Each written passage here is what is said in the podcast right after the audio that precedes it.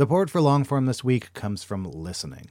If you've ever had to rip through a huge pile of academic papers, you know how painful it can be to spend all that time staring at a piece of paper. Listening makes it really simple to convert anything you have to read into spoken words that you can enjoy on the go. Uses AI to generate realistic voices that sound like actual human beings.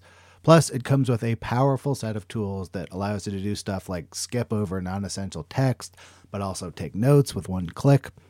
Your life just got a lot easier. Normally, you'd get a two week free trial, but listeners of Longform get a whole month free. Go to listening.com slash longform or use code longform at checkout.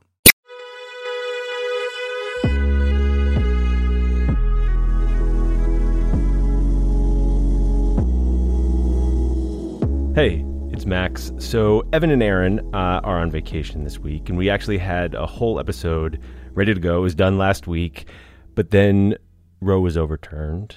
And in the aftermath of that decision, I read this piece by Rebecca Traister on The Cut. It was about her reaction to that moment. It's a moment that she has been saying publicly is coming for a very long time. And it was also about how it's going to get worse from here and about how she's thinking about moving forward, uh, both herself and the country. So anyway, I, I read the piece and then uh, immediately wrote a note to Rebecca. She's a writer at New York Magazine. She's the author of a book called Good and Mad. It's about the uh, political power of women's anger, and she was generous enough to come talk to me yesterday for a while. It's actually the second time we've talked for the show. The first time, uh, somehow, was the day that it became clear that Brett Kavanaugh would be the next Supreme Court justice. And what I wanted to talk to her about was her intellectual response to the Roe news, but also her emotional response to it and how those two things combine into a piece like the one that she published on Friday. But we also ended up talking about how her writing has changed over the last year, how it changed when the Alito leak came, and also how she thinks it might change going forward. Thanks to the folks at Vox with whom we make this show. And now here's my conversation with Rebecca Traister from yesterday.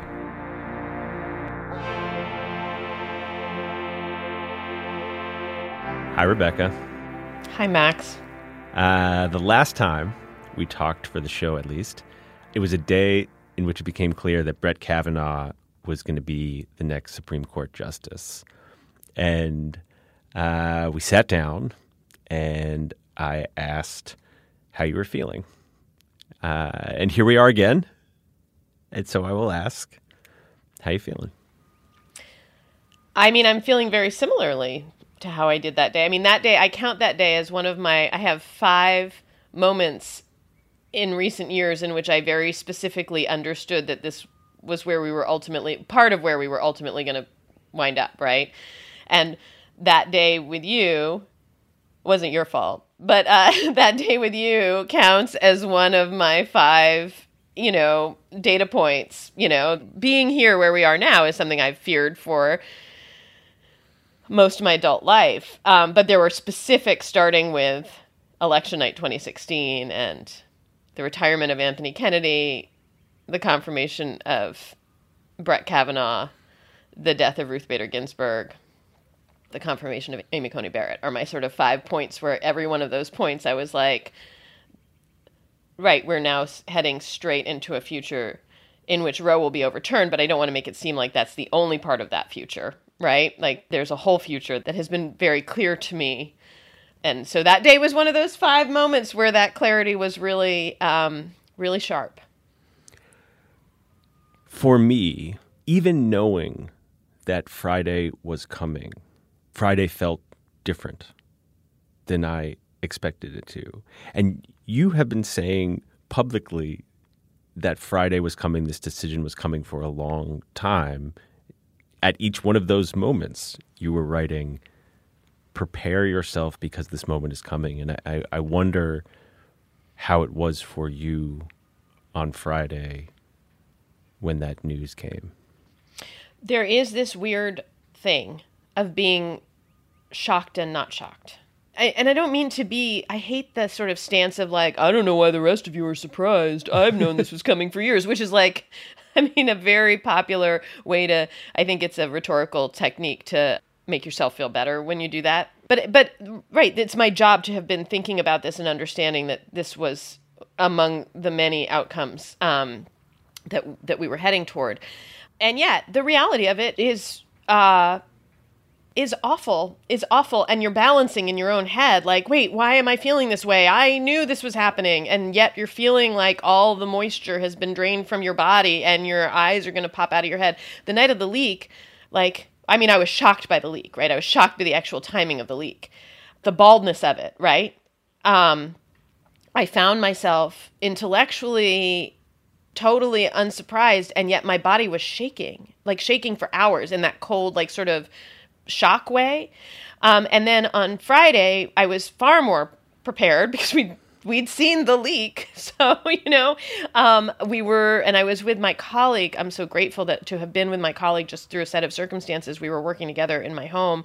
My colleague Irin Carmon, who who covers this so closely, but we didn't necessarily think it was going to be that morning. And so the shock of it happening and being real, um, again, like the physical manifestations of that the absorption of okay this is no longer the thing i'm anticipating this is the world now as it is and thinking immediately of the people who were in waiting rooms. And since then i've read the incredible coverage um, including in the new yorker of the what was happening in clinics. But that was what i was thinking of because i had known so many people who were preparing for this within you know that this moment was going to come and just trying to get the people who needed care care before it came. And then immediately thinking about the people who were in the clinics in the waiting rooms um, in that moment, and so yeah, it was it was it was horrible, and it was physically felt, even though intellectually and emotionally, I probably was among about as prepared as you could be.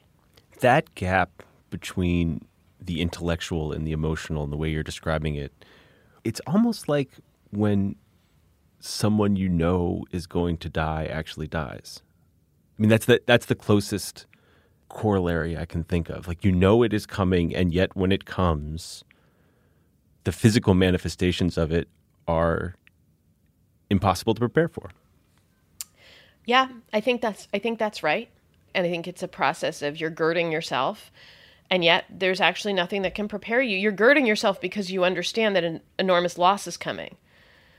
But then when the loss is there, you've experienced the loss and it is a different sensation. I would add that there's another element in my business, and one of the elements that I try to get at, which is that to be a person who writes about this stuff in public and in pretty mainstream public places, right? Um, is to have spent a lot of my career being told that I was overstating everything, right? Now, and that has a particular, that's not just me being like, oh, I was told I was hysterical and I was mad. No, I am somebody who's very susceptible to having people, peers, often peers who, I, I, I mean, I, who I somehow absorb as having authority, right? Even if I can sort of say I think they're full of shit. Like, there's there's something about having like some of the more powerful people in the profession of political reporting, for instance, tell you like you're being crazy, which is what I've been told not just about Roe, but like about when I was very scared that Donald Trump was going to win the presidency. Don't be silly. Donald Trump isn't going to be president, right? Like you're being ridiculous. You're and this idea that you're borrowing drama, right? Like you're borrowing oh that and it and it's very tied to sort of feminizing and um it's a complicated dynamic, but but it really matters that at every stage of my career, I have been told that my worst fears were definitely overstated. And with particular, for example, that was happening up through, I mean, there is a leaked draft of a decision, and there are not just random people on Twitter, but experts, like legal experts, political experts, you know, mainstream Beltway reporters being like, oh, but Roberts is going to take the more moderate path, which, first of all, it was a lie and a distortion. It wasn't more moderate. Secondly, was like, being told like it's just a draft. That's not the final. Um, all this denialism. And the denialism is meant to make everybody calm down i guess.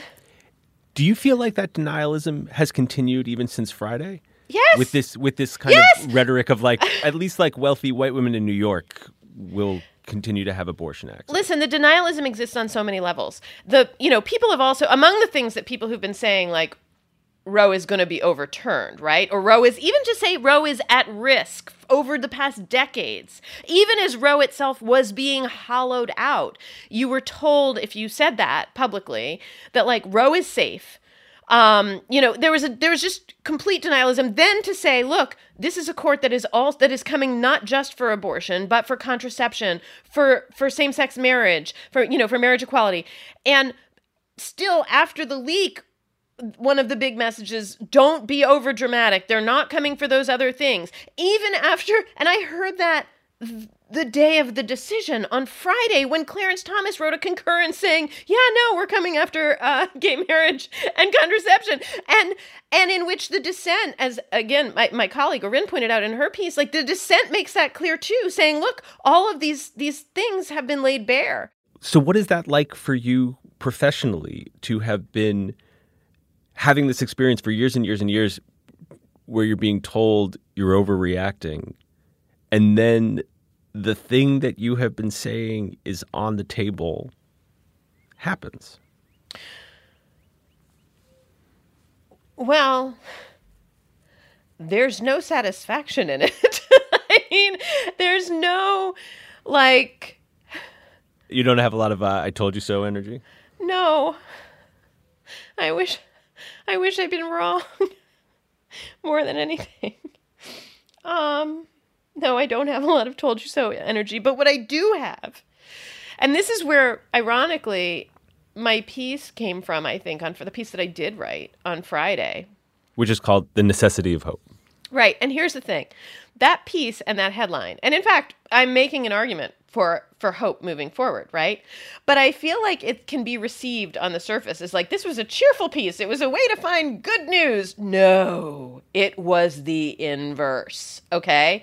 So, and it was actually a I wouldn't have been able to put this into words as I was writing it that day, but um it was born out of a fury at that denialism.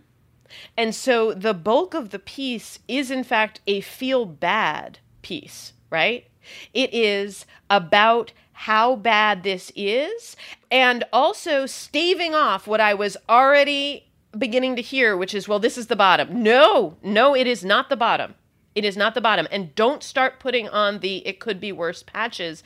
Like, a big motivation of this piece, which I think is framed in this like there's still reason to hope, like is actually the inverse of that, which is let us be crystal clear about what is happening, what is lost, what is violated, the the cruelty, the horror and the injustice and that it is only moving toward worse right now.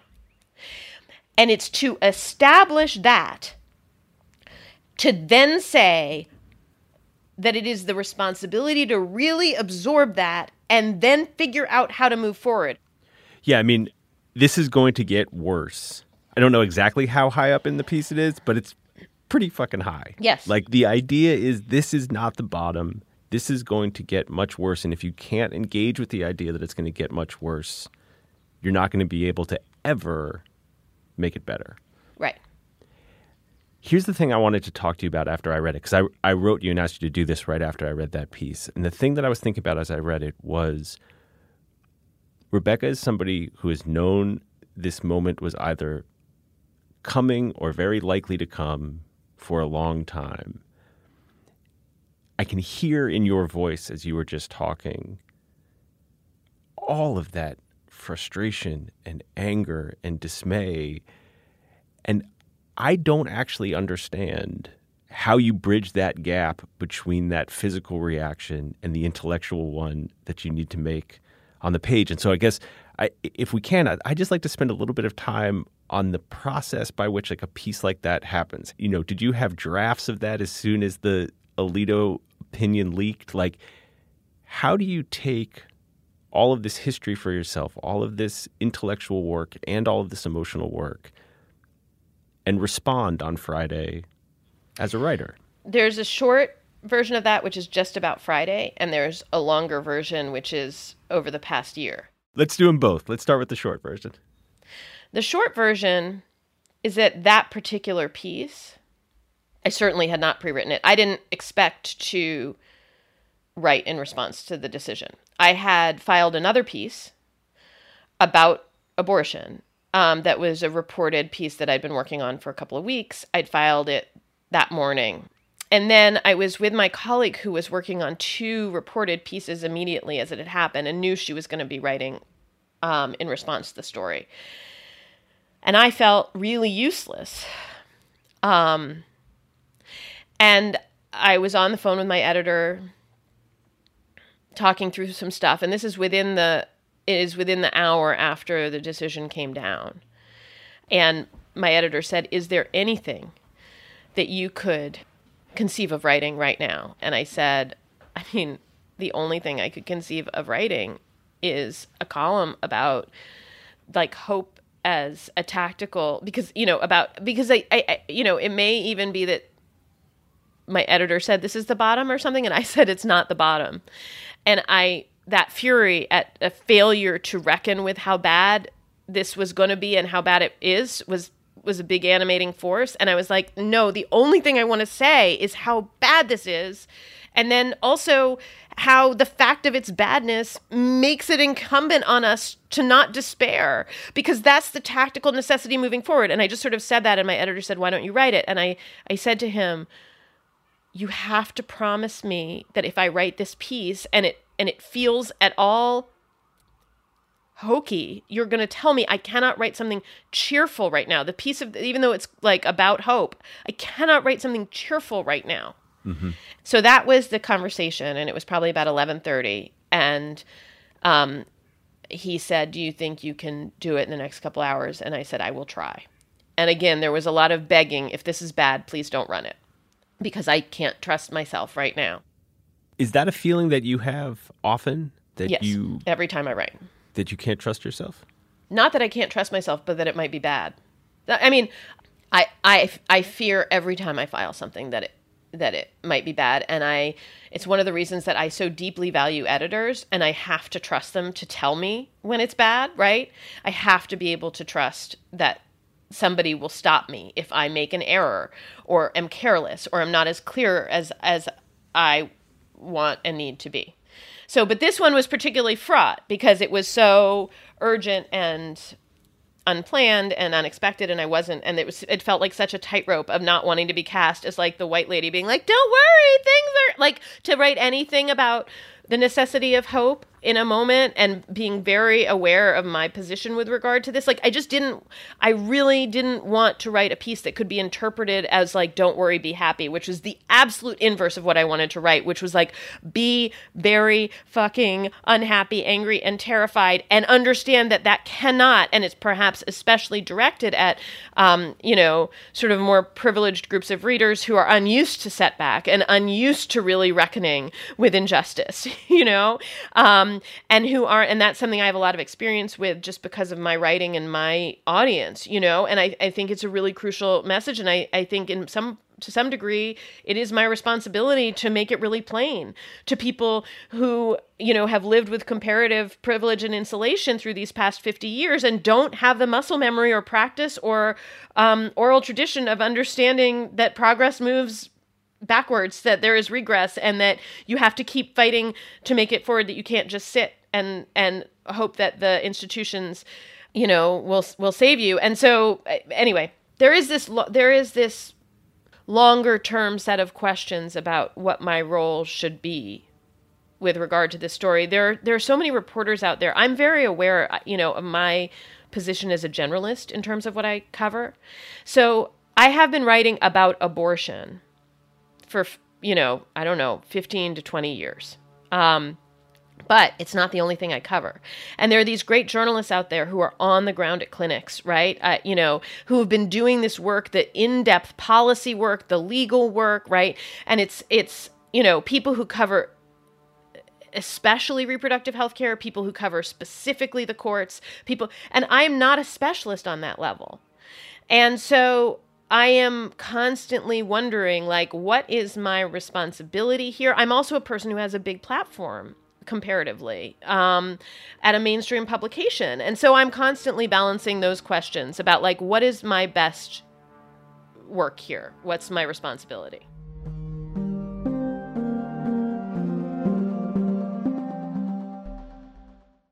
Support for Longform this week comes from listening.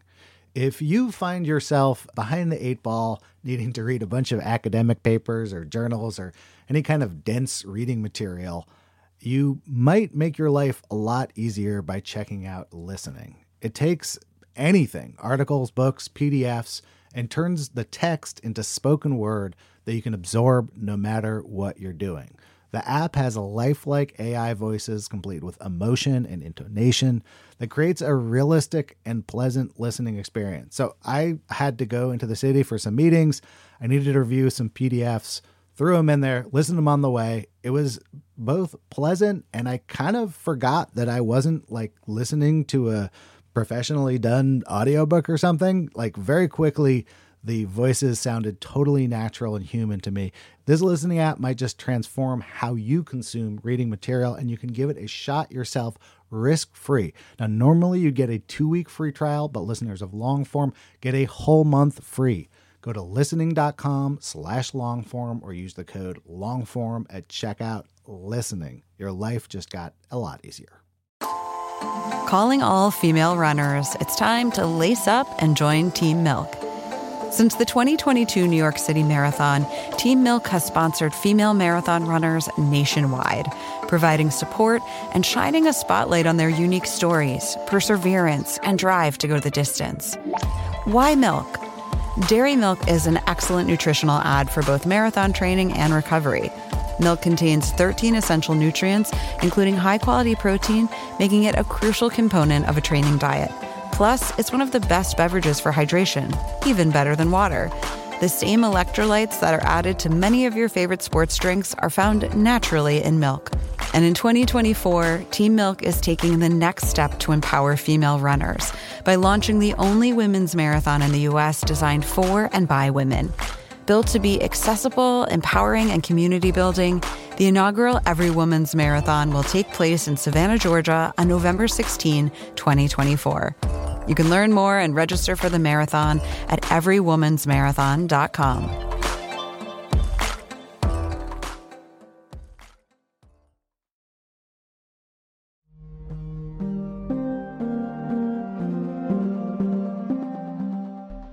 Tell me the longer version of leading up to Friday. The longer version is I wasn't going to write anything about Dobbs, and that I told my bosses that the better part of a year ago. Why? Um, Oh, because I'm a neurotic writer, and also because I was tired and mad, and this is so. This is all so. but it's but it is interesting in retrospect, I guess, from the you know, in terms of curiosity about how my actual job goes. So there are a couple different levels. One is I have always combined my work as a columnist, either these quick columns I'm kind of describing now, or just like the kind of column you take a week on and you report and you you know, and then it's a column versus my longer projects, which are often very lengthy reported profiles. Those lengthy reported profiles, which I have been working to make better, like that's a skill. I was a terrible profile reporter when I started as a journalist. I was actually just a terrible reporter. And um, it's something I've, it's the thing I have worked and worked and worked to get better at. Can you articulate what that work is? Like, what is the work you're doing to become a better profile writer? What does that look like? Like that's been since I started as a fact checker doing the gossip column at the New York Observer in 2000, right? Like the the idea is I have to be a better reporter.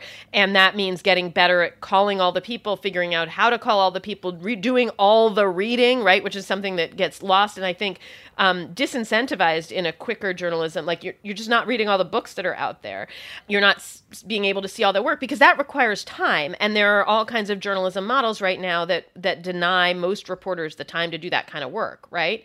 And then also a thing that has always frustrated me in political journalism, including my own when I started doing these longer features, was the call to make these things one dimensional or and my whole effort as a writer is to convey how complicated things are. I think complication can be at the heart of good narrative journalism, but there are a lot of incentives again in place having to do with the internet, having to do with how we communicate, having to do with short attention spans or perceived short attention spans that discourage nuance and complication in storytelling.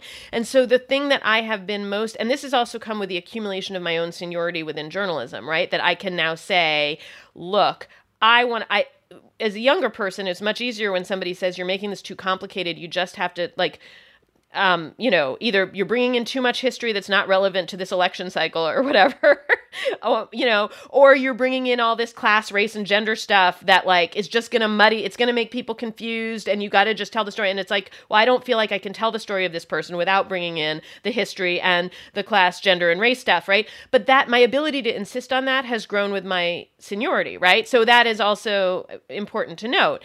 But I also just think that there are my goal as a writer is to get better and better at telling more clearly, compellingly, and persuasively the complicated, contextualized, nuanced stories rather and as opposed to take journalism. And I say that not to offend those in the business of take journalism. I am also in the business of take journalism at the same time, right? Where and I have trafficked in and profited from my ability to voice my sometimes unnuanced opinion really quickly. But the older I get, the more I am drawn to the longer and more complicated forms of storytelling. Now, those require months of concentration if you're if you are lucky. Okay, again, this is like what I leverage my seniority to ask for is like the ability to spend a huge amount of time on a piece. And I have really felt like it was a place where I have been getting better. And there's, you know, over the past few years, it actually started with a piece that I wrote just before the pandemic, which was a profile of Susan Collins. That was one of my favorite pieces I ever worked on. And it was, I was given, I got to do it over three months. And it was, and it was a complicated piece. And I, and she didn't talk to me for it. So it was a write around. And gosh, it was just one of the most rewarding and I thought most useful. I mean, I just thought I thought that story was good. And I was like, I want to do more of this. And then the pandemic happened and everything sort of got thrown in the air. But over this past year, I have said, and also I'm sick of the sound of my own opinions, right? There is a thing when you have been writing the opinion part of my job for as long as I've been doing it. And I'm often repeating myself right i have friends who are like it's liturgy you got to that's part of the job like you got to say it every week but but it's not like I'm sick of myself. I can't imagine that other people aren't sick of me and what I think. Are you bored? No, I'm not bored. But when you're saying it over and over again and you're losing over and over again, right? It can lead not to boredom, but to a sense of futility. And that's something I'm fighting in myself because this is what I'm saying, right? Like, you got to keep, like, you can't just be like, well, I guess, like, nobody's, like, it just doesn't make a difference. But and then there's also the the reality of like I in the more I report on things, the more aware I am of my own inexpertise, right? So I noted before that I'm acutely aware of not being a specialist, for example, on abortion, politics, or law. And, you know, I, I've always found in all my work that the more I learn, the more I doubt my own authority which I think is good for for a writer. Like I actually I don't think that's bad. I feel like it's good for a writer, good for a person. That feels like a very healthy thing to me. Right. But particularly with this subject, I just was feeling a, a whole bunch of things in the in the fall. A desire to really work on these longer pieces, a desire to not do so much of the quick journalism, the quick the opinion pieces. Also, I probably was feeling a real anger at having been told for so long that what I was writing about wasn't real and was a form of hysteria and sort of single issue whining and like, you know, vagina politics or whatever. And then it being real and suddenly everybody being like, Rebecca, what are you going to write about abortion? And I was like, fuck you. I'm not writing about abortion. I mean, this is I'm confessing this ugly element of my my stated decision to my editors, right? Fuck you. I, have been writing about abortion. Yes. And I will say this as somebody who has written about it a lot. Again, not with the sort of embeddedness of a beat reporter, but who, from my time at Salon, where I went in 2003, has written about it from a lot of angles the political analysis, the movement history, the personal analysis. I went back and excavated my family's history with abortion. The I, I wrote a long story the first week of the Trump administration about the future of abortion in America that you know was about a lot of what I anticipated was going to happen. That must have been a six or seven thousand word story that ran in New York Magazine. Um, I wrote a huge piece when I was at the New Republic in 2015, and and I'm somebody who often gets asked to go on the radio or television. I am never asked to go on television or the radio to talk about abortion. I mean, maybe a couple of times. I can write this stuff, and it's just never. That's never what the appetite was, and suddenly as we got closer to Dobbs, I was getting these these calls from people to be like, "We'd really like to know what you're thinking about Dobbs." And I was like, "Dobbs, it's done. It's done." Right? There's no in the other periods where I was writing about this, in part it was to make clear that this was at risk and this was what was at stake. But here we are, it's a train. I'm not stopping it, and you're not stopping it by finally deciding you want to put me on television to talk about it you know? And it was that feeling of like now now you want to talk about it? So that's another probably another element of where my anger was. And so during the oral arguments in december i told my editor and he was like are you gonna and i said no nope i'm not nope. Okay now here's the day after the oral arguments i was so mad that i wrote a column. Okay like i it didn't last in that regard but then i was like okay that's it no more but it was that was another column that was, and it was really angry at Democrats. Um, and I will tell you that my experience of that just confirmed for me, like, no, this is not because I wrote that column. It went up very quickly, and then people wanted me to come on television and the radio to talk about it. And I did because I am ultimately a good soldier. And I did. And I went to places that I knew were going to be smartest about it. But all the comments I got afterwards on Twitter or like to the radio station or to the TV were like, she told us everything that went wrong, but she didn't tell us how to fix it. I was like, they're not.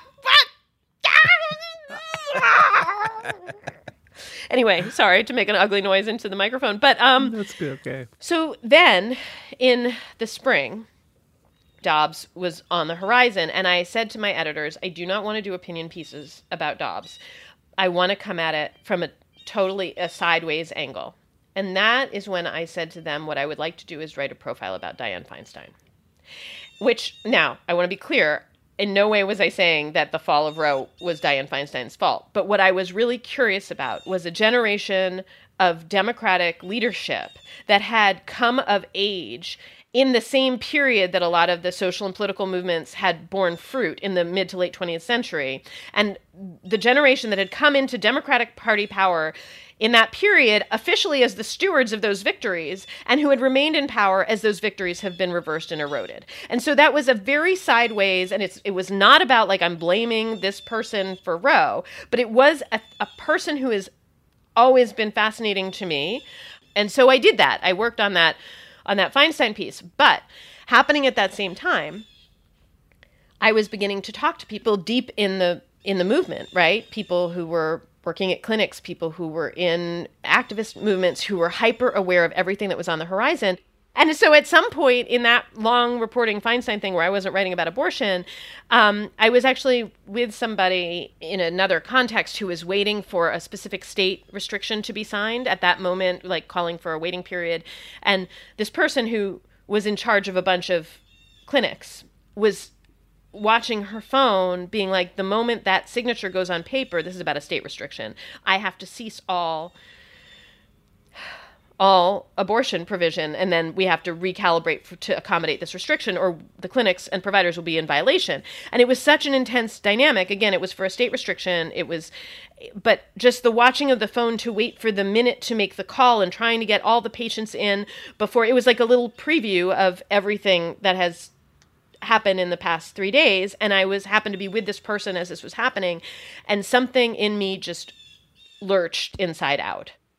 Like I don't know that this there's this view available. Now, I, I, also it's not that my work in any way made it available. There have been other people who have been doing this, but at that point, I was just like, wow, I I can't not be writing about this. Um, anyway, that is to say, I didn't plan to write about this stuff in ways that I, maybe I feel some shame about that I had th- that I said, you know, eight months ago or whatever. I'm not going to write about this.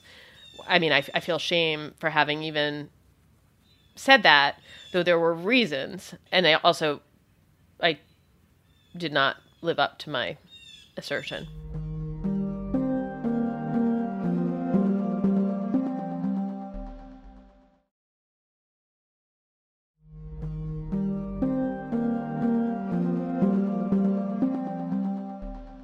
There's a lot in that story. There are a lot of different layers and tensions between the kind of work you want to be doing, the kind of writing you have been doing, and the response to it. That element of defeatism, that desire to do longer reported pieces, and hearing you talk about it, I mean, it sounds a little unresolved to me, I would say. Yeah, it's hugely unresolved. Um, it, is these questions of what what's urgent now versus what is it more important to spend time and investment in. And i do want to shift i do want to shift to be a writer who does more on balance more that's just professionally more of the long form stuff both features. And i would like to write another book not too long from now. Um, but how do I balance that against a call, both my own temper that might lead me to be like, I gotta say this thing right now, and to some degree, an appetite and a sense of responsibility. I don't know how to make that balance. It's, it's, it's the tension that animates all my professional choices. It's going to get worse. So much worse. And, you know, I won't ask you how you're going to navigate that tension when it gets worse because I don't think that's a totally answerable question. But it does seem to me that it is going to get worse, and and that tension might as well.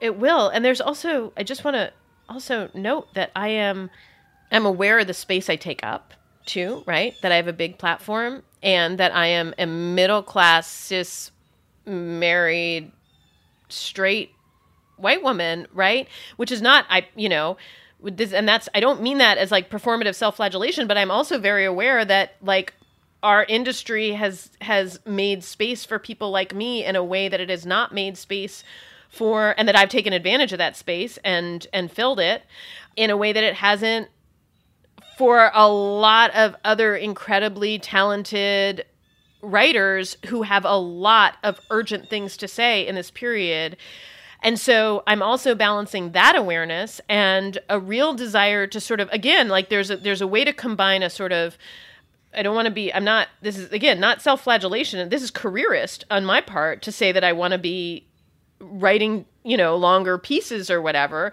but also a little bit like maybe get out of the way as the person who's blaring these these um, columns every week Do you think that'll be hard to do? to get out of the way. Well apparently because i keep writing them but and i'm and i'm questioning that myself but also i will also say that i'm aware that a lot of my readership is from that same is like a white middle class readership that doesn't get a lot of complex race gender class analysis in a daily media diet of mainstream media. And so, and then I'm also balancing that. Like, does it matter that I am, like, when I think about that and the space that I take up, and the, I'm also know that my readership is a population that is has a lot of resources and that is not likely to get a lot of this stuff.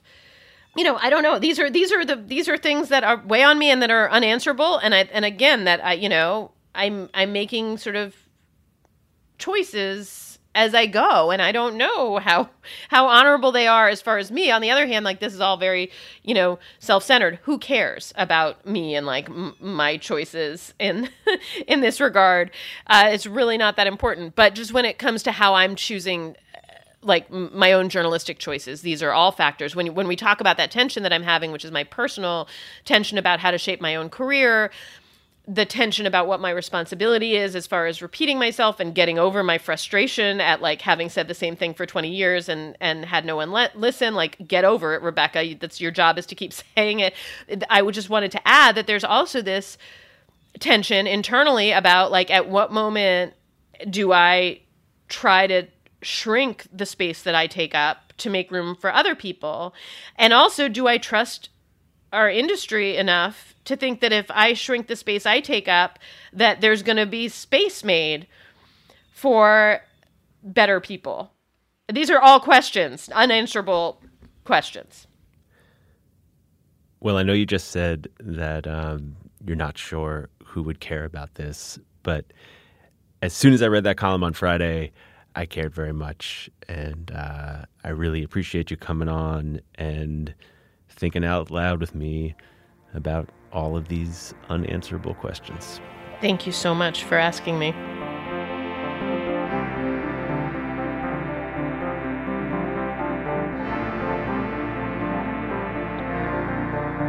Thanks for listening to Longform. I'm Max Linsky. My co hosts are Aaron Lammer and Evan Ratliff. Seth Kelly edited this episode, and he did it very quickly. Thank you, Seth. Thanks to Noel Matier, who did the show notes. Thanks to our friends at Vox, with whom we make the show. And thanks so much to Rebecca Traister for taking some time. We'll see you next week.